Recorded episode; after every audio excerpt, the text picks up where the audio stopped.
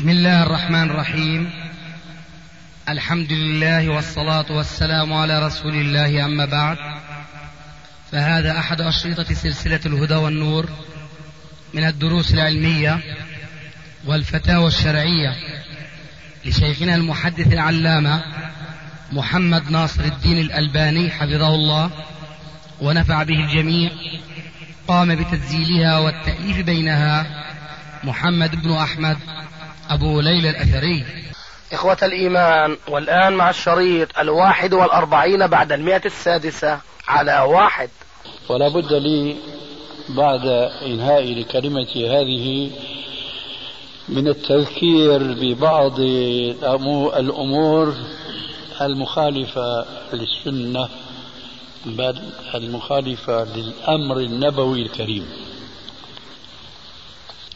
يدخل بعضهم في مثل هذا الوقت المسجد فيجلس في المسجد كما تجلس الدجاجة على فراخها فهو لا يصلي لله عز وجل ركعتين. أنا أدري إنه يظن أن هذا الوقت لكونه وقت كراهة لا يشرع أن يصلي ركعتي التحية في هذا الوقت. الجواب لكل قاعدة استثناء. صحيح أن هناك أوقات تكره فيها الصلاة لكن العلماء قديما اختلفوا في هذه الأوقات هل هي تشمل كل صلاة حتى لو كانت فريضة.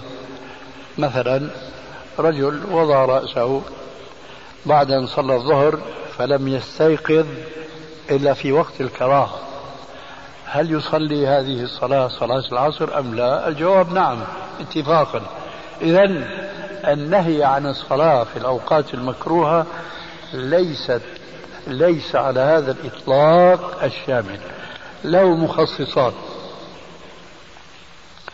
هناك كتاب جيد جدا أنصح طلاب العلم الذين عندهم رغبة في معرفة أسباب الخلاف ثم التوصل من هذه المعرفة إلى التعرف على الحق الذي اختلف فيه الناس ألا وهو كتاب شمس الحق الآبادي المسمى بإعلام أهل العصر بأحكام ركعتي سنة الفجر. فهنا ذكر نصوصا كثيرة جدا من السنة الصحيحة تخصص الأوقات المنهي عن الصلاة فيها. منها موضوعنا آنفا ألا وهو أن الداخل إلى المسجد إذا دخل في وقت لا تشرع فيه الصلاة نعم لا تشرع فيه الصلاة إلا تحية المسجد. لماذا؟ لنص عام ألا وهو قوله عليه الصلاة والسلام إذا دخل أحدكم المسجد فلا يجلس حتى يصلي ركعتين. فلا يجلس حتى يصلي ركعتين. ولنص آخر يعتبر أقوى دلالة من هذا النص لأن هذا نص عام يقبل المناقشة والمناقشة الآن ليس مجال الخوض فيها. أما النص الآخر فهو قوي جدا بعد شرحه وبيانه. تعلمون أن النبي صلى الله عليه وآله وسلم كان يخطب يوم الجمعة حينما دخل رجل من الصحابة اسمه سليك الغطفاني رضي الله تعالى عنه فجلس. فقطع رسول الله صلى الله عليه وسلم خطبته ليقول له يا فلان أصليت؟ قال لا. قال قم فصل ركعتين. ثم توجه عليه الصلاة والسلام. بخطابه العام إلى الجالسين في المسجد قائلا لهم إذا جاء أحدكم يوم الجمعة والإمام يخطب فليصلي ركعتين وليتجوز فيهما أي ليختصرهما وليخفف القراءة فيهما.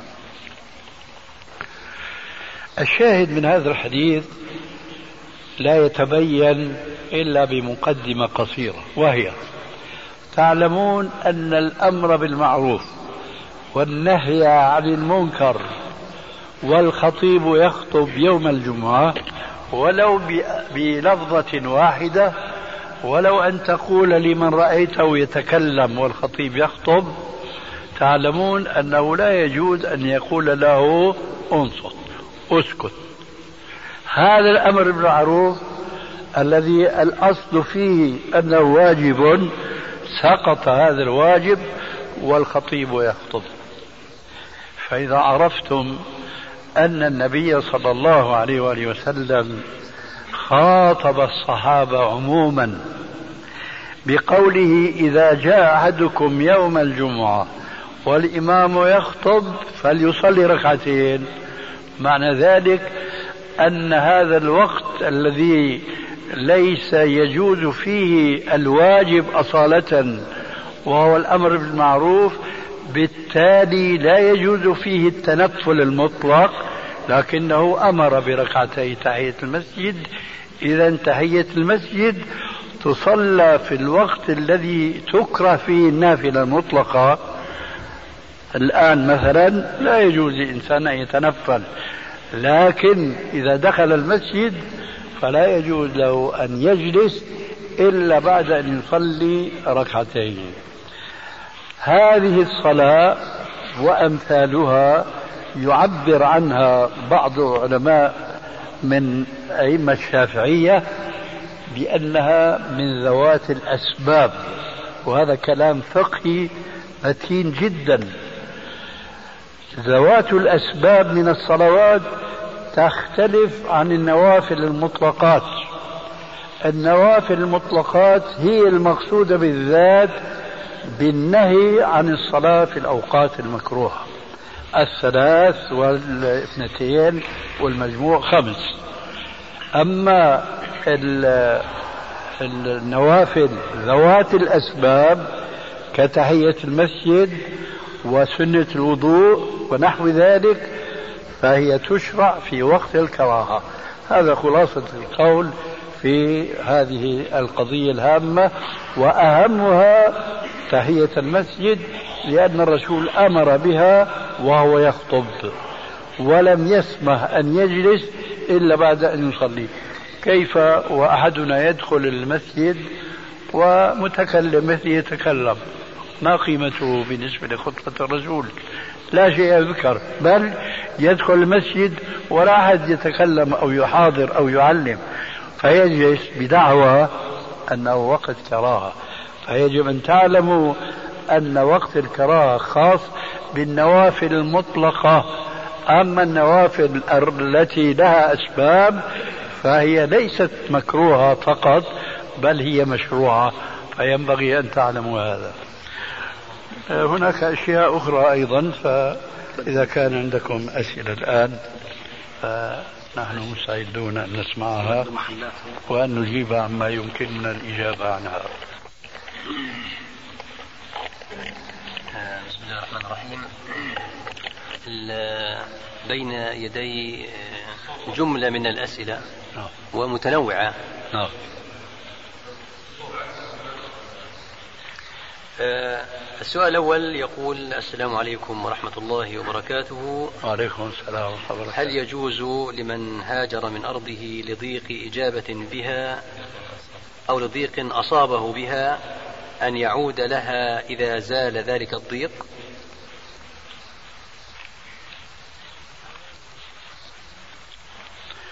إيش هذا السؤال؟ السبب. سبب هجرته يعني هاجر مثلا. هلا أنت الآن هو بيقول هجرة. نعم. صيغة السؤال هكذا. كيف؟ يقول إذا لمن هاجر من أرضه؟ رجل هاجر من بلاده لضيق لا يستطيع أن يقيم فيها أمر دينه مثلا. هاجر إلى أمريكا؟ لا بلاد مسلمة مثلا. طيب. يعني أفضل من بلاده. إيه. ثم زال هذا السبب يعني زالت أسباب الضيق. هل يرجع إلى بلده أو أنه إذا نوى الهجرة لا يعود أبدا لهذا هو الرسول عليه السلام أجاب عن مثل هذا السؤال إذا كان هذا هو المقصود بقوله لا هجرة بعد الفتح.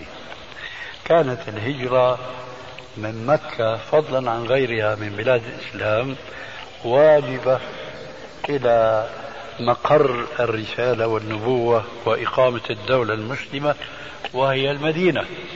فلما فتح الله عز وجل على نبيه صلى الله عليه وسلم مكة وعد جنده ونصر عبده وأذل الكفر وأهله حينئذ قال عليه الصلاة والسلام لا هجرة بعد الفتح وإذا استنفرتم فانفروا. فيجوز أن يعود إلى أي بلد كان ما دام أن هذا البلد بلد إسلامي. ولو أنه كان في بلد خير من البلد الذي كان فيه من قبل لكن الجواز بابه مفتوح فلك أن تتنقل من بلد إسلامي إلى بلد آخر إسلامي لكن ليس لك أن تسافر إلى بلاد الكفر والضلال كأوروبا وأمريكا كما هو مع الأسف الشديد عادة كثير من الشباب حينما يصابون بشيء من الضيق الذي أشير إليه في السؤال فيقولون هاجرنا إلى أمريكا. حتى مع الأسف الشديد صارت بعض البلاد الأمريكا أو أمريكا كلها تسمى مهجرا. هذا قلب الحقائق الشرعية. الحقيقة الشرعية تقول أن الأمريكي أو الأوروبي سواء كان فرنسيا أو بلجيكيا أو ألمانيا أو فرنسيا إذا أسلم يجب أن يهاجر من بلد الكفر إلى بلاد الإسلام. فالآن بسبب ضعف المسلمين إيمانا وضعف المسلمين علما بدينهم قلبوا هذه الحقائق الشرعية فيهاجرون من بلاد الإسلام لسبب أو آخر من ضيق سياسي أو ضيق اقتصادي أو ما شابه ذلك. يسافرون إلى بلاد الكفر والضلال ويسمون ذلك بغير اسمه فيقولون هاجرنا. هذا لا يجوز. أما الهجرة من بلد مسلم إلى بلد مسلم هذا هو أمر جائز لا سيما إذا زال السبب المشار إليه. فلا شيء في ذلك. آه، سؤال آخر آه، ماذا يحل للمرأة المسلمة أن تظهر من زينتها وجسدها أمام المرأة المسلمة أو الكتابية؟ هذا سؤال حقيقة مهم جدا لأن عامة نساء المسلمين وأزواجهن في غفلة خطيرة جدا عن هذه الحقيقة. والسبب يعود إلى انحراف فقهي وقع فيه بعض الفقهاء وسطر هذا الانحراف وتلقي بالقبول من من المنتمين إلى ذلك المذهب ولا سيما إذا كان لذلك المذهب سلطة سلطة معنوية على البلد أو سكان البلد الذي يعيشون فيه. ففي كثير من كتب فقهية يقال وهذا باطل يقينا يقال عورة المرأة بالنسبة للمرأة كعورة الرجل بالنسبة للرجل أي ما بين السرة إلى الركبة. هذا أولا قول لا دليل له لا في الكتاب ولا في السنة. لا السنة الصحيحة ولا السنة الضعيفة بل ولا الموضوعة إنما هو رأي. ثم هذا الرأي باطل لأنه يخالف القرآن الكريم. وكلنا نقرأ لكن مع الأسف قلما نتوجه بتوجيه الله عز وجل ونأتمر بأمره القائل أفلا يتدبرون القرآن أم على قلوب أقفالها؟ فنحن نقرأ مثلا في قوله تبارك وتعالى ولا يبدين زينتهن إلا ما ظهر منها هذا ليس موضع الشاهد. موضع الشاهد في قوله ولا يبدين زينتهن إلا لبعولتهن أو آبائهن أو أو إلى أن يقول ربنا عز وجل في آخر الآية أو نسائهن. لفهم دلالة هذه الآية أنها تحدد عورة المرأة مع المرأة لا بد أن نتذكر حقيقة شرعية ألا وهي قوله عليه الصلاة والسلام المرأة عورة. المرأة عورة. معنى هذا الإطلاق المرأة كلها عورة. فلا يجوز مع هذا الإطلاق أن ندخل عليه قيدا من عند أنفسنا إلا بنص من كتاب ربنا أو سنة نبينا. فهل هناك نص في أن عورة المرأة مع المرأة من السرة إلى الركبة عرفتم جوابي. حتى ولا في حديث موضوع ولكن هنا آية. إذا كان الرسول عليه السلام قال المرأة عورة. لكن الآية وضحت. قال ولا يبدين زينتهن إلا لبعولتهن أو آبائهن. فما هو عورة البنت مع أبيها؟ هل هو من السرة إلى الركبة؟ الجواب لا أصل لهذا لكن الآية تؤكد أن عورتها أوسع من ذلك بكثير. وهذا يتبين فيما إذا عرفنا معنى قوله تعالى ولا يبدين زينتهن ما هو المقصود بقوله زينتهن أي مواضع الزينة. لا يبدين زينتهن ليس المقصود عين الزينة وإنما مواضع الزينة. مثلا هذا القرط الذي يعلق هنا في الأذن عند النساء لو أظهرتها هكذا. مو هذا هو المقصود لكن المقصود كما يقول علماء اللغة بتقدير مضاف محذوف ولا يبدين زينتهن أي مواضع الزينة. فما هي مواضع الزينة؟ ما فوق السرة. هل هو موضع زينة يوما ما؟ ولو في الجاهلية؟ الجواب لا. ما تحت الإبطين. هل هو موضع زينة؟ الخاصرتين. هل هو موضع زينة؟ الظهر. هل هو موضع زينة؟ لا. هذا عورة بنص الحديث السابق. المرأة عورة. إذا الآية تقول لا يجوز للمرأة المسلمة أن تظهر شيئا من بدنها إلا مواضع زينتها. مواضع الزينة الآن الرأس وما حوى. الأقراط الطوق في العنق السوار في قولوا معي المعصم والدملج في العضد الخلخال في القدمين أي مواضع الوضوء. مواضع الوضوء هذه مواضع الزينة التي يجوز للمرأة المسلمة أن تظهر بها أمام أختها المسلمة. أما الكافرة فالكافرة هي كالرجل. لا يجوز للمرأة أن تظهر أمام الكافرة إلا قرص الوجه فقط وإلا الكفين. ما أدري كيف خولفت هذه الآية بهذه الصراحة المتناهية في مشاققة الآية وفي معاكستها وليت كان هناك حديث ولو ضعيف حتى نقول ظنه صحيحا فقيد به الآية كما قيدنا نحن حديث الرسول عليه الصلاة والسلام بهذه الآية من القرآن. هذا جواب السؤال السابق. لعله صار الوقت. الوقت لا إن شاء الله. كأن هذا المسجد بني حديثا. لما يتم طبعا له قصة طويلة.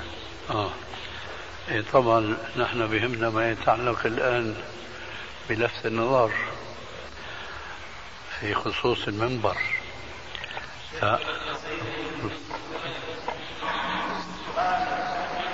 السابق قال ما ما ماذا يحل للمرأة من, من إبداء الزينة. دخل ها؟ احفظ سؤالك كنا نتكلم بما يتعلق بالمسجد. آه. آه. ظل العالم الإسلامي يعيش في متاهة واسعة جدا وبعيدا جدا. عن السنة النبوية بأقسامها التي ذكرناها آنفا ومنها السنة العملية. فالرسول صلى الله عليه وآله وسلم كما هو معلوم من صحيح البخاري وغيره أنه كان إذا خطب في الصحابة كان يتكئ على جذع نخلة. ثم كان هناك عبد رقيق لامرأة نجار. فقيل له ألا نصنع لك منبرا تقعد عليه? فصنع له منبر ذي ثلاث درجات. وأول جلوسه على هذا المنبر وسبحان الله ومفارقته لذلك الجذع الجامد الذي لا روح فيه. سمعوا له حنينا كحنين الفصيل إلى أمه. حتى نزل عليه الصلاة والسلام من المنبر واحتضنه حتى سكت فكان الحسن البصري رحمه الله وهو إمام جليل وواعظ عظيم جدا قال مذكرا لقساوة قلوب الناس أن هذه شجرة يابسة. تحن إلى رسول الله. فلماذا أنتم لا تحنون إلى رسول الله وإلى سنته؟ عاش المسلمون برهة طويلة من الزمن وهم يزينون المساجد ويزخرفونها ويتخذون فيها المنابر التي أحسنها تقطع صفا واحدا وغيرها قد تقطع صفين أو أكثر. كل ذلك مصداق قوله عليه الصلاة والسلام لا تقوم الساعة حتى يتباهى الناس بالمساجد وظل الدعاة السنيون السلفيون دون كل الأحزاب والجماعات الأخرى يدعون الناس إلى اتباع السنة في كل شيء ومن ذلك في مساجدهم وبصورة خاصة من هذه المساجد المنابر التي يصدق على من أمر بها أو صنعها. قوله عليه الصلاة والسلام من وصل صفا وصله الله ومن قطع صفا قطعه الله. ظل الدعاة إلى السنة يدعون الأمة إلى إحياء هذه السنن ومنها الرجوع إلى منبر الرسول عليه السلام. ذي الثلاث درجات. وتنبه كثير من الناس إلى ما نبهوا إليه أو عليه ولكن الأكثرون منهم لا يزالون بعيدين عن الصدع بالحق لا غبار عليه وإنما هم على ما يسمى بحلول وسطية. فابتدعوا لنا هنا الشاهد منبرا عاليا لا يقطع الصف ولكن الصعود إليه بطريقة اللف والدوران. لماذا هذا التكلف؟ قال عليه السلام أنا وأمتي براء من التكلف. فلو رجع المسلمون إلى المنبر النبوي. ذي ثلاث درجات ما في حاجة إلى اتخاذ هذه المحاريب الواسعة. واتخاذ درج يصعد إليه من الخلف وإلى آخر ما هنالك من التكلف. فأنا أعجبني هذا مسجدكم وأسأل الله عز وجل أن يعمره بالمصلين وأن لا يصدق فيه يبنونها ثم لا يعمرونها إلا قليلا. وكنت أود أن يكون خاليا من هذه الأعمدة وهذه السواري التي في كثير من الأحيان تكون أولا سببا لقطع الصف كالمنبر وثانيا تكون سببا لإيقاع قلقلة وبلبلة بين مصلين الذين يأمرون بالمعروف وينهون عن المنكر وبين آخرين لسان حالهم وأحيانا لسان قالهم هكذا وجدنا آباءنا على أمة. فبصير شوشرة وبصير لا تقدموا لا تأخروا إلى آخره. أه لا يتوهمن أحد أنه لا يمكن اليوم وقد ارتقى فن الهندسة المعمارية هذه أنه لا يمكن بناء مثل هذا المسجد دون أي سارية. فقد رأينا مصورا وعلى الواقع يعني ساحات كبيرة جدا بدون أي عمود وهذا في بلاد الكفر لتنظيم الخروج والدخول إلى آخره. ونحن أحق بمثل هذا في بيوت الله ومساجد الله. فبدل هذه الأعمدة يمكن جعلها هكذا أفقيا. طبعا خطة هندسية هذا ليس من اختصاصي. أما وكما قيل قد كان ما قد خفت أن يكون. إنا إلى الله راجعون. إذا خذوا حذركم من أن يقع الصف بين السواري. فمثلا هنا يمكن إقامة ثلاث صفوف أو أربع صفوف. فتجعلون يعني مساحة متوازية بين الصفوف هذه بحيث أنه يقع الصف الأخير هنا والعمود خلف المصلي لا يقع الصف بين هذه الأعمدة. هذه ملاحظة أحببت ذكرها أيضا بالإضافة إلى المنبر. تتخذونه على السنة ثلاث درجات وما يكلف ولا فيها الدوبلة هذه والدورة واللفتة هذه. إن شاء الله. وهذه ذكرى وذكرى تنفع المؤمنين. ملاحظة ملاحظة محمد تلاحظ سؤالك. تفضل يا أخي. سيدي بالنسبة لل الأخ سأل عن عورة المرأة الجائز كشفها ما هو فقط؟ بس ما فهمت الإجابة منك. أو ما وصلت إليها بالنسبة لعورة المرأة إلى المرأة وكذا ذكر كيف يا أخي؟ ما كنت حاضرا لما قلنا المرأة كو كلها عورة إلا مواضع الوضوء منها. هذا كلام مسجل. وشرحنا قبل هذه الخلاصة قلنا موضع الزينة ما هي؟ آه، تكلمنا عن مواضع الزينة الإيجابية ثم تساءلنا هل هنا زينة؟ الجواب لا. هل فوق البطن زينة؟ الجواب لا. هل في الظهر زينة؟ الجواب لا. إذا هذه ليست من مواضع الزينة التي أباحت الآية الكريمة إظهارها. للمحارم للأب وأنت نازل إلى أن ذكر في آخر الآية النساء. فأنا وضحت هذا بارك الله فيك ولخصت وقلت معنى هذا كله مواضع الوضوء. فالمرأة مثلا بدها تغسل وجهها بدها تمسح رأسها فهذه الزينة التي على أذنيها والطوق الذي في عنقها هذا مما يجوز إظهاره. كذلك الذراع.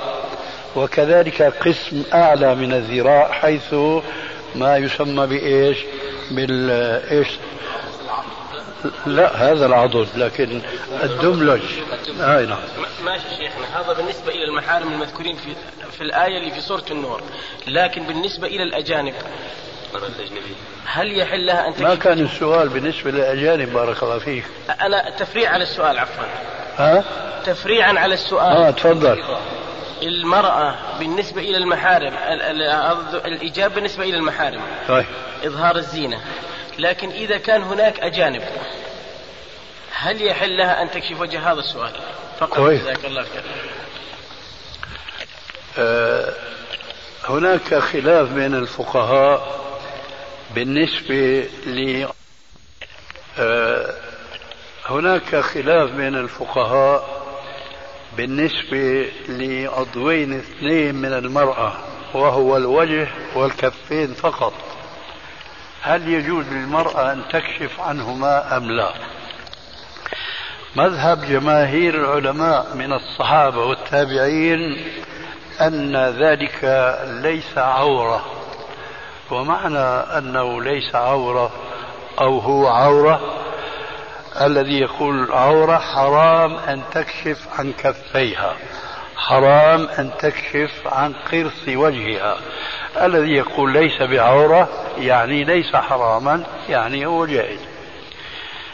لكن الذي ثبت في السنة الصحيحة أن كون الوجه والكفين ليسوا من العورة هذا صحيح ولكن الأفضل سترهما. ولذلك قال عليه الصلاة والسلام لا تنتقب المرأة المحرمة ولا تلبس القفازين. هذا أن غير المرأة المحرمة تلبس القفازين وتنتقب. فهذا يدل على شرعية تغطية المرأة لوجهها وكفيها. ولكن ليس هناك دليل على أن ذلك من الواجب عليها بحيث يقال إنه يحرم عليها أن تكشف عن كفيها كما يحرم أن كما يحرم أن تكشف عن ذراعها وأنه يحرم أن تكشف عن وجهها كما يحرم أن تكشف عن عنقها. لا يوجد مثل هذا الدليل إطلاقا في الكتاب ولا في السنة. فلا جرم ولا غرابة أن يكون جماهير العلماء من الصحابة والتابعين والأئمة المجتهدين قالوا بأن وجه المرأة ليس بعورة. هذا هذا من جهة. ومن جهة أخرى إذا درسنا تاريخ الصحابيات أزواج الصحابة رضي الله عنهم في خروجهن من بيوتهن وانطلاقهن مع أزواجهن في الغزوات واشتراكهن في مداواة الجرحى وإسقاء العطش ونحو ذلك من المصالح التي يتطلبها واقع الحرب فذلك لا يتجاوب مطلقا مع القول بتحريم تغطية الوجه ولبس القفازين. ولي أنا كتاب معروف ومن أراد البسط والتفصيل ومعرفة أدلة الفرقين وما لها وما عليها فباستطاعته أن يعود إليها. وإذا كان عندك حجة حجة من كتاب الله أو من حديث رسول الله صلى الله عليه وآله وسلم. آه، تبطل هذا الكلام الذي عليه علماء المذاهب والجمهور من السلف فنحن نحب أن نسمعه. سيدي بالنسبة إلى القول أنت ذكرت أنه جمهور الصحابة والعلماء على أن تغطية الوجه ليس بواجبة. مع يعني حدود علمي واطلاعي على المسألة أنه جمهور السلف ما عدا ابن عباس على أن تغطية الوجه واجبة وقال أن المراد بالزينة الاستثناء اللي في سورة النور المراد به الوجه والكفان. إلا يعني سورة النور؟ ما بال سورة النور؟ إلا ما ظهر منها قال الاستثناء هنا المراد به الوجه والكفين. أما ابن مسعود وجمهور الصحابة وعمر رضي الله عنه وابن عمر على أن المراد بها إلا ما ظهر منها أي زينة الثياب الخارجة. إذا المرأة خرجت لضرورة وثيابها قد لابد من ظهورها لأنها هي الشيء الظاهر من جسم المرأة. أما المراد يعني ذكرت أنه جمهور العلماء على أنه ليس بواجب وليس عليها حرام وحدود علمي أن المسألة خلاف ذلك. والأئمة جميعا ما عدا الإمام أبو حنيفة قال بوجوب بعدم وجوب تغطية الوجه. وأظن المسألة أنا قرأت كتابك مع احترامي لفضيلتك وأنت شيخنا وعلى رأسي. قرأت الكتاب الرد على كتابك بس إحنا يعني حابين توضيح المسألة أكثر من هيك. وإذا أردنا الأدلة يعني الأدلة جزاك الله خير. أنا جئتك بالدليل الذي يقطع الخلاف. نساء الصحابة. سيدي اسمح لي دليل لا تنتقب المحرمة ولا تلبس القفازين سئل الرسول صلى الله عليه وسلم عن واقعة ومعروف أن إحرام المرأة في وجهها. وين الواقعة؟ وين الواقعة؟ واقعة الإحرام. الله يهديك هذا لا يقال واقعة. واقعة يقال في حادثة معينة. أما هذا حكم شرعي؟ يعني كحكم شرعي للمرأة المحرمة. طيب بس أنت بتقول واقعة بارك الله يا سيدي أنا لست عالم ممكن يخونني اللفظ يعني. سامحني. فالشاهد من الكلام أن طيب ما الفائدة من هذه المناقشة؟ أنت بتقول الآن الجمهور يقولون بخلاف الجمهور أنا. ما الفائدة الآن من مثل هذا سيدي أنا أحب أن أصل إلى طول بالك طول بالك. ما الفائدة من هذه المناقشة؟ والكتاب ليس بين يديك وكتابي ليس بين يدي.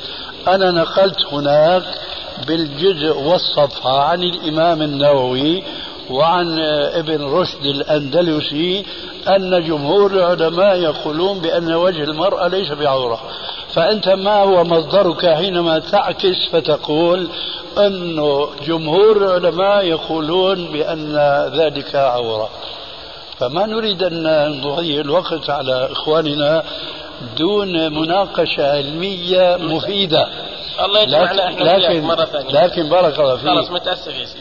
أنا أتيت بشيء عملي. أنا أقول لك الآن لا يمكن لامرأة مسلمة أبدا أن تكون عاملة يعني اجتماعية كما يقول اليوم في حدود الشرع وهي متقفزة.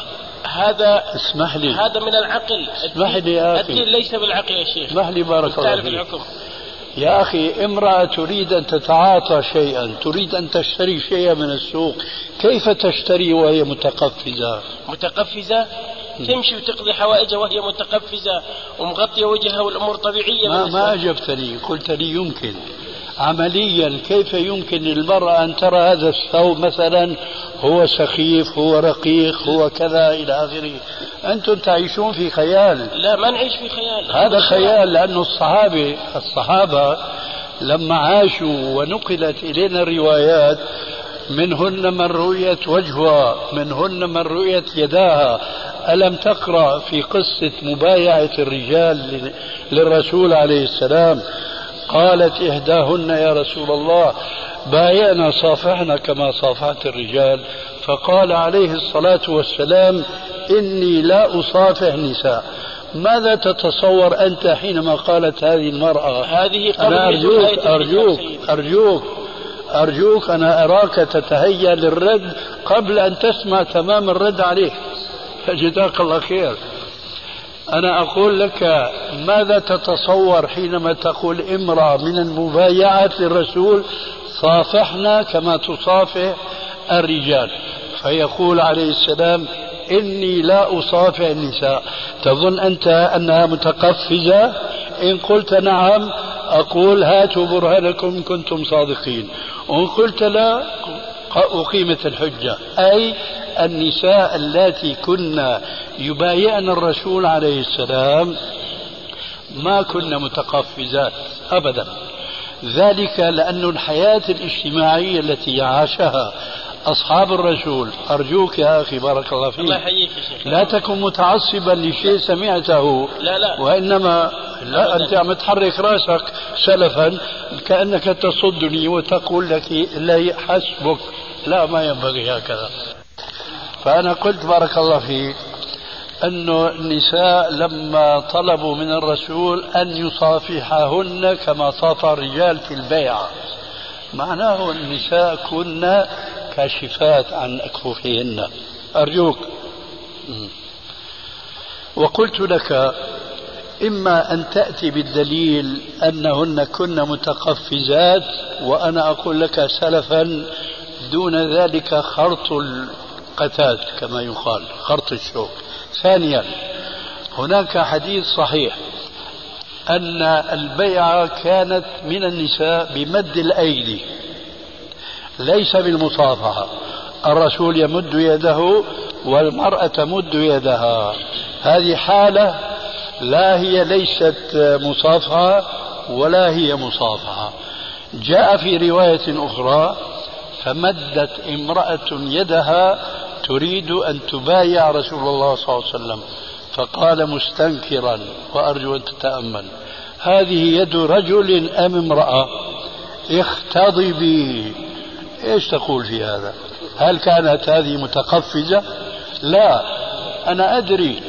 أنا أدري أن الذين ألفوا في أن وجه المرأة عورة وكفيها عورة هؤلاء أخطأوا. أو مرتين. أولا ليس عندهم دليل نقل إطلاقا من كتاب الله ومن حديث رسول الله صلى الله عليه وسلم. ثانيا أتوا بروايات لا سنام لها ولا خطام وأشهر من كتب في هذا الموضوع هو الشيخ التويجري وله كتابه الصارم هذا المسلول ولا إيش سماه. الشاهد فهو مليء بالروايات التي لا تصح اطلاقا. لا أريد الآن الخوض في التفاصيل لكن عندنا هناك روايات موجودة في السيرة تقوم الحجه على الذين يتعصبون ويقولون كشف المرأة لوجهها حرام. أنا أقول قولكم حرام حرام. ذلك لأنه قول بدون كتاب الله وبدون حديث رسول الله صلى الله عليه وسلم إنما هي آراء. وأنا أقول الآن أسألك أنت ألست تعلم أن هؤلاء فسروا الخمار بأنه غطاء الوجه والرأس؟ منهم. نعم. منهم من فسر ذلك. منهم من الذين يقولون بأن الوجه المرأة ليس بعورة أم الذين يقولون أنه عورة؟ من يقول أنه عورة؟ جميل. هل هذا القول صحيح؟ سيدي إحنا ما أرجوك على النقطة الأولى. أرجوك. أرجوك. نريد أن نرد على النقطة الأولى في مسألة المبايعة يا أخي أنا بسألك ما لك حق السؤال؟ فقط خلص اسمح لي. جزاك الله خير كيفك تفضل. آه بسم الله الرحمن الرحيم. السؤال الثاني إذا كان الشخص الملتزم إذا كان الشخص الملتزم يسكن في بيت غير ملتزم ولم يستطع التغيير فهل يهاجر أو يهجر البيت إذا يئس نعم إذا إذا صبر أمر بالمعروف ونهى عن المنكر وصبر ويئس فعليه أن ينسحب. لكن لا يهاجر وإنما كما صححت يهجر. يهجر نعم. نعم هذا هو الجواب. السؤال الثاني ما حكم آه، لبس الساعات المطلية بالذهب؟ أو التي تحلى بالذهب. آه. آه أنا أقول هنا جوابان. وعلى تعبير بعض الفقهاء فتوى وتقوى. فتوى وتقوى. الفتوى يجوز لأن هذه الساعة أو ذاك القلم المطلي بالذهب هذا ذهب يسير وهو مغتفر. ومعفو عنه لدى العلماء الذين يحرمون الذهب على الرجال هذا من حيث الفتوى. أما التقوى فأقول دع ما يريبك إلى ما لا يريبك. وبخاصة أن ظاهر هذه الساعة أو ذاك القلم أنه ذهب. فحينما يراه صاحبك أو صديقك أو جليسك وقد تحليت بهذه الساعة المذهبة ولا أقول الذهبية سوف تدخل ويدخل معك في نقاش. قد يثمر وقد لا يثمر لكن تصبح موضع تهمة عنده. و آه، رواية تنسب إلى الرسول عليه السلام آه، وهي غير صحيحة من حيث المبنى لكنها صحيحة. من حيث المعنى تلك تقول من كان يؤمن بالله واليوم الآخر فلا يقفن مواقف التهم. هذا هو الجواب فتوى وتقوى.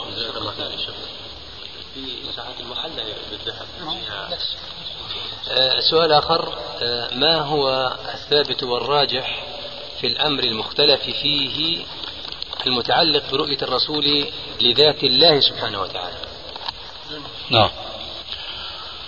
أه لم يأتي هناك حديث صحيح ومرفوع إلى النبي صلى الله عليه وآله وسلم أنه قال رأيت ربي ليلة أسري بي. لا يوجد مثل هذا الحديث.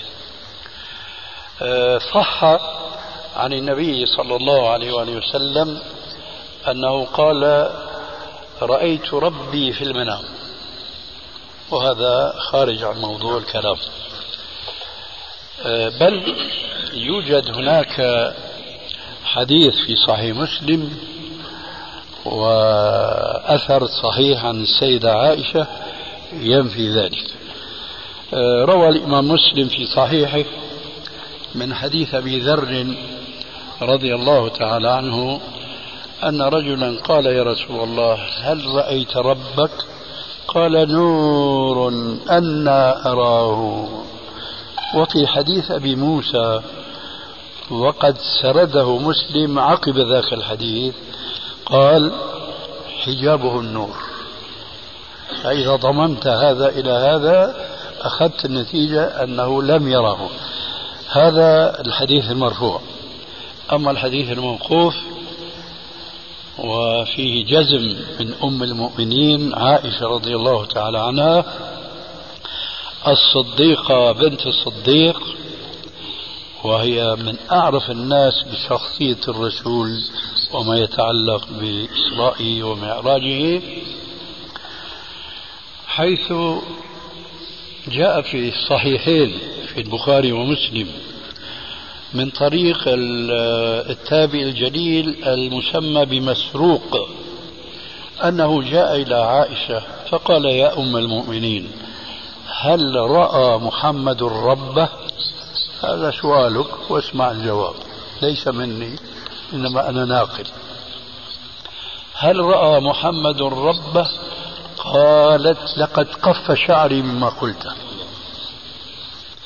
قال يا أم المؤمنين ارحميني ولا تعجلي علي. أليس قال الله عز وجل ولقد رآه نزلة أخرى قالت أنا أعلم الناس بذلك رأيت رسول الله أنا أعلم الناس بذلك. سألت رسول الله صلى الله عليه وآله وسلم فقال رأيت جبريل في صورته التي خلق فيها مرتين وله ستمائة جناح وقد سد الأفق. إذا هذا تفسير الآية. ثم قالت متابعة تعليم الأمة جزاه الله عن الأمة خيرا. ثلاث من حدثكموهن فقد أعظم على الله الفرية. من حدثكم أن محمدا صلى الله عليه وآله وسلم رأى ربه فقد أعظم على الله الفرية. ثم تلت قول الله تبارك وتعالى وما كان لبشر أن يكلمه الله إلا وحيا أو من وراء حجاب أو يرسل رسولا. إذا لا يمكن المكالمة مع الله إلا من وراء حجاب في هذه الحياة الدنيا. ولذلك كانت رؤية الله في الآخرة تباين الرؤيا هنا في الدنيا. هذه المسألة الأولى. قالت ومن حدثكم بأن محمدا صلى الله عليه وآله وسلم كان يعلم ما في غد فقد أعظم على الله الفرية ثم تلت قوله تبارك وتعالى قل لا يعلم من في السماوات والأرض الغيب إلا الله. الثالثة والأخيرة ومن حدثكم بأن محمدا صلى الله عليه وآله وسلم كتم شيئا أمر بتبليغه فقد أعظم على الله الفرية ثم تلت قوله عز وجل يا أيها الرسول بلغ ما أنزل إليك من ربك وإن لم تفعل فما بلغت رسالته. والله يعصمك من الناس. في رواية آه، تفرد بها مسلم دون صاحبه البخاري قال قالت لو أن محمدا صلى الله عليه وآله وسلم كان كتم شيئا أمر بتبليغه لكتم قول ربه وإذ تقول للذي أنعم الله عليه وأنعمت عليه أمسك عليك زوجك واتق الله وتخفي في نفسك ما الله مبديه وتخشى الناس والله أحق أن تخشاه. لكنه ما كتب لأن هذا واجبه رسالة. يا أيها الرسول بلغ ما أنزل إليك من ربك إلى آخر الآية. غيره. عن مقدار المد الذي كان يكفي لوضوء الرسول صلى الله عليه وسلم ومقدار الصاع. نعم. الصاع أربعة أمداد. والمد آه، غرفة بكفين معتدلتين. ليس من الماء وإنما من الجامدات كالتمر مثلا والقمح والشعير. فمن المعلوم مشاهدة أن الكوم من القمح يعمل شكل هرمي بينما الماء السائل خط سطح مستوي. فإذا نستطيع أن نقول آه، المد آه، بكفين معتدلتين ونصف من الماء. وبتكون نتيجة آه، الصاع بيكون أربعة أمداد يعني ست أكفف ماء نعم. الرؤية في الدنيا فمن ادعى الرؤية في الدنيا فقد أعظم على الله الفرية طيب ومن يؤول حديث حديث النبي صلى الله عليه وسلم نور أن أراه. فيقول نور إني أراه. لا هذا أولا. خلاف الرواية الصحيحة وخلاف رواية أبي موسى التي دعم بها مسلم الرواية الصحيحة. نعم. آه، سؤال آخر. ماذا يقصد الرسول صلى الله عليه وسلم بكلمة الخلفاء الراشدين من بعده بقوله وسنة الخلفاء الراشدين من بعده علما أن آه، الخلفاء الراشدين لم يعني يكونوا موجودين في عهده صلى الله عليه وسلم. هذا سؤال غافل.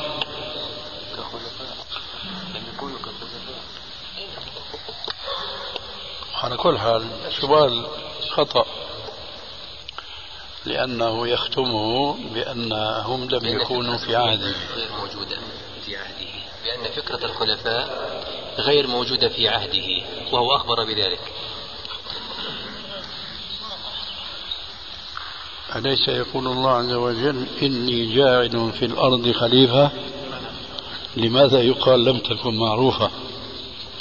ثم هب أنها لم تكن معروفة فآنفا ذكرنا أن هناك لغتين لغة عرفية ولغة شرعية. فأقيموا الصلاة وآتوا الزكاة. من يفهم الصلاة بهذه الأركان وبهذه الشروط؟ إذا هو أوجدها. فأي غرابة فيما لو أجد الخلافة هو اصطلح على ذلك مع أنها كانت معروفة من قبل. لكن ال ال الشبهة التي جاءت في خاتم السؤال وهو قوله ما كانوا موجودين جاء في علما هكذا. آه إيش يقول؟ علما أن فكرة الخلفاء غير موجودة في عهده.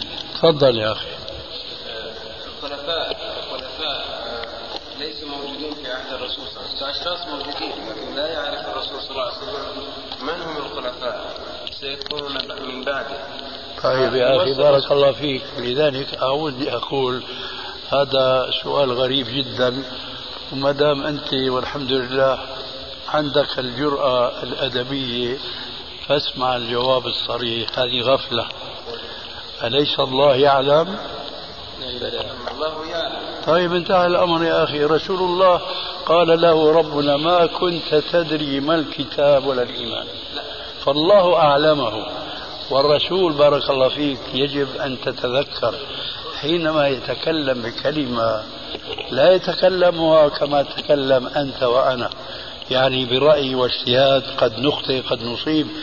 هو كما جاء أولا في القرآن ثم في حديث الرسول عليه الصلاة والسلام. القرآن والنجم إذا هوى ما ضل صاحبكم وما غوى وما ينطق عن الهوى إن هو إلا وحي يوحى. أما السنة فقد كان آه، عبد الله بن عمرو بن العاص في مجلس فيه مشركون.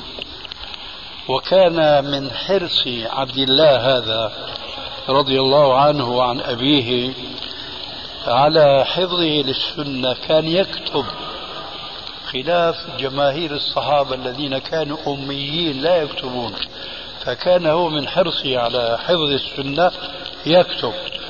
فعتب عليه المشركون ولا غرابة فهم ضلال.